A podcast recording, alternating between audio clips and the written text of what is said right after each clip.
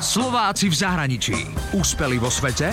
Doma ich nepoznáme. A teraz ruku na srdce. Keď odchádzate z hotelovej izby, ustieľate si alebo nie?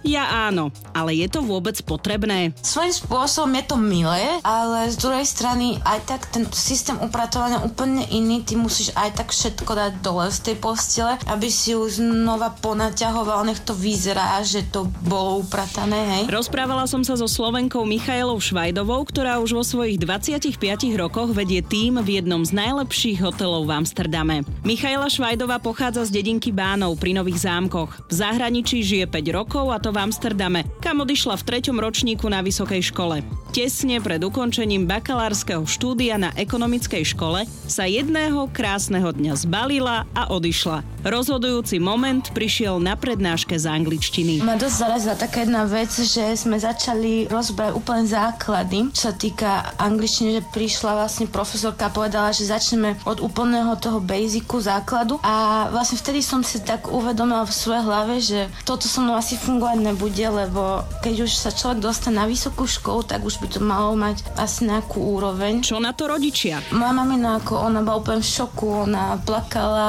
a ona mi povedala, že ako rodič mi zakazuje. Otec ten sa smial, ten mi povedal, že to nemyslím ako vážne, že proste nechápali ten dôvod, že prečo, že čo mi v živote chýba, že prečo by som mala odísť. Miška odišla, keď mala 20 rokov, ale oplatilo sa. Teraz je šéfkou v luxusnom 5-hviezdičkovom hoteli v Amsterdame. Začiatky ale boli šialené. Pracovala ako upratovačka hotelových izieb. Ty si mala určitý počet minút na izbu, povedzme, že 25 minút na izbu, čiže musela si spraviť aj produktivitu. Ono to nebolo to, že 5 izieb si upratuješ za deň. My sme mali proste list s 20 izbami. Pre mňa, pre človeka, ktorý v živote proste si maximálne upratal detskú izbu a teraz upratovať celú hotelovú izbu s tým, že kúpeľňa, bar, spálňa, postel, všetko vymeniť. Čiže viete za 25 minút vymeniť postelnú bielizeň, vyčistiť kúpeľňu, doplniť šampóny, povysávať, skontrolovať vešiaky v skrini, vymeniť bar a podobne. Za rok si Miška vypracovala vlastný systém a už išla ako mašina a zvládala aj viac izieb, ako bol pôvodný plán. A keď otvárali nový hotel, šéfka zavolala Mišku, aby trénovala nových ľudí. V správnom čase a na správnom mieste sa z nej stal housekeeping manažer. Takže teraz ako šéfka vedie tým 50 upratovačov a upratovačiek v jednom z najlepších hotelov v Európe, kam sa chodia ubytovať známi ľudia ako speváci, športovci, prezidenti alebo šejkovia. Najlacnejšia izba stojí 700 eur na jednu noc a najdrahšia 5000 eur na jednu noc. Ale či je to prezident, šejk, Justin Bieber alebo my,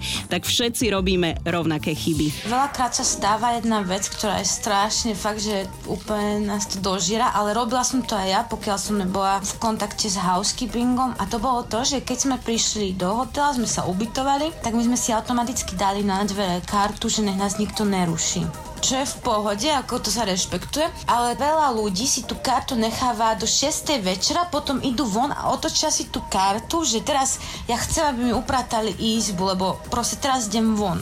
Čiže pointa je v tom, že väčšina hotelov má k dispozícii tento servis len do 15. hodiny, čo málo ľudí vie, čiže večer už môže byť s upratovaním problém. Miška preto odporúča nechať si upratať izbu ráno. Úspeli vo svete?